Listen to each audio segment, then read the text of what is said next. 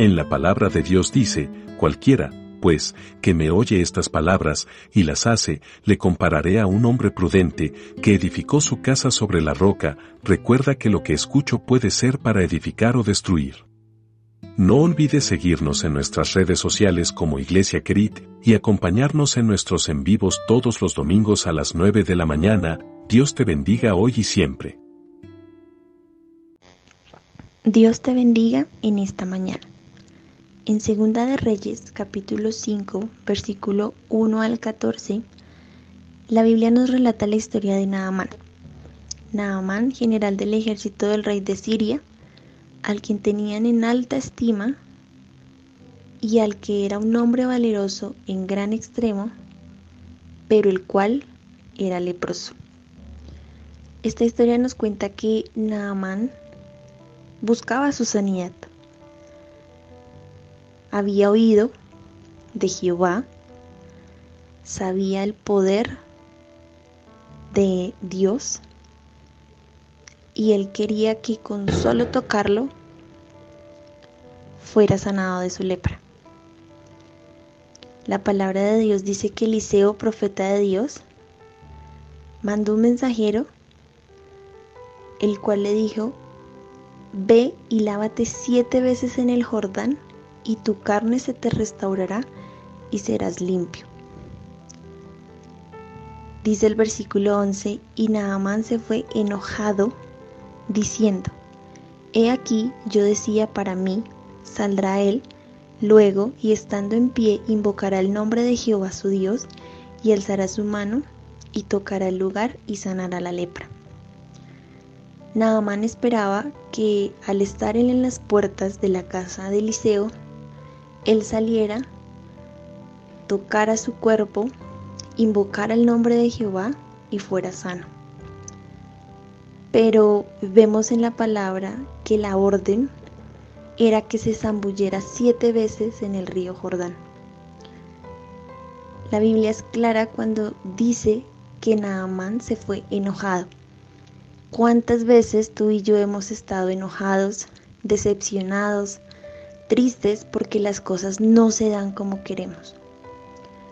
¿Cuántas veces hemos escuchado no como respuesta o tal vez tenemos oraciones que aún no han sido respondidas?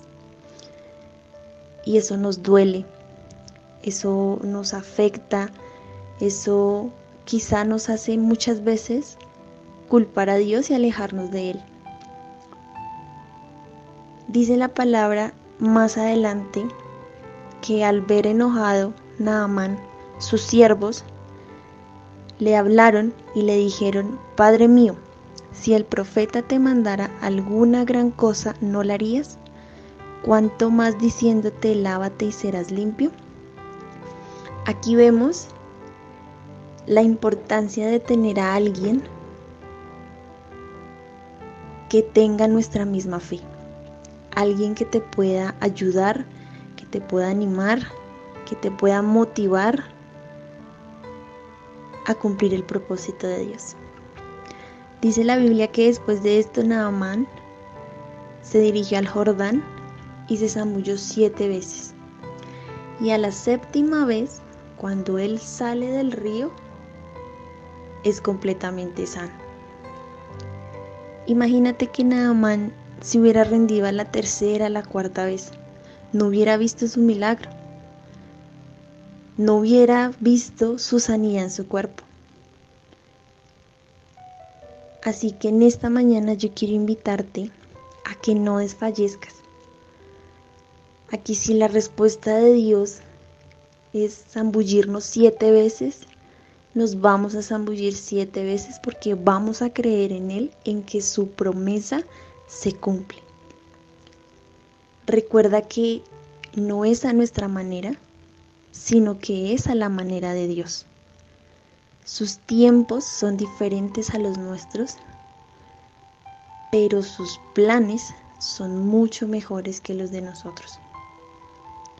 Recuerda que en Él tenemos la victoria, que aunque nos cueste, aunque esta carne muchas veces no quiera, hacer las cosas que tal vez Dios nos ha mandado hacer, debemos hacerlo. Porque si no lo hacemos, no vamos a ver el milagro, nos vamos a quedar a medias. Y Dios quiere que cumplamos su palabra, que cumplamos sus caminos, sus planes, para nosotros ser bendecidos y ver la victoria en nuestra vida. Allí donde estás, quiero que cierres tus ojos y le digas, Señor, en este día yo te doy gracias. Gracias Señor por tus planes, porque sé que son buenos, sé que son perfectos, Señor. Y ayúdame, Señor, a recordar que no es a mi manera, que es a tu manera, Señor. Que tú tienes el control de toda la situación, que tú sabes qué es lo que yo necesito, qué es eso bueno para mí.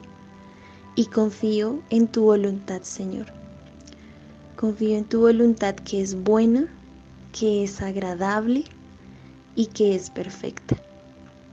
Te damos gracias, Señor, por este día y nos vamos confiados en tu palabra, Señor, y que por más difícil que sea, sabemos, Señor, que tú caminas con nosotros y que tú siempre, siempre nos sostendrás con tu mano derecha.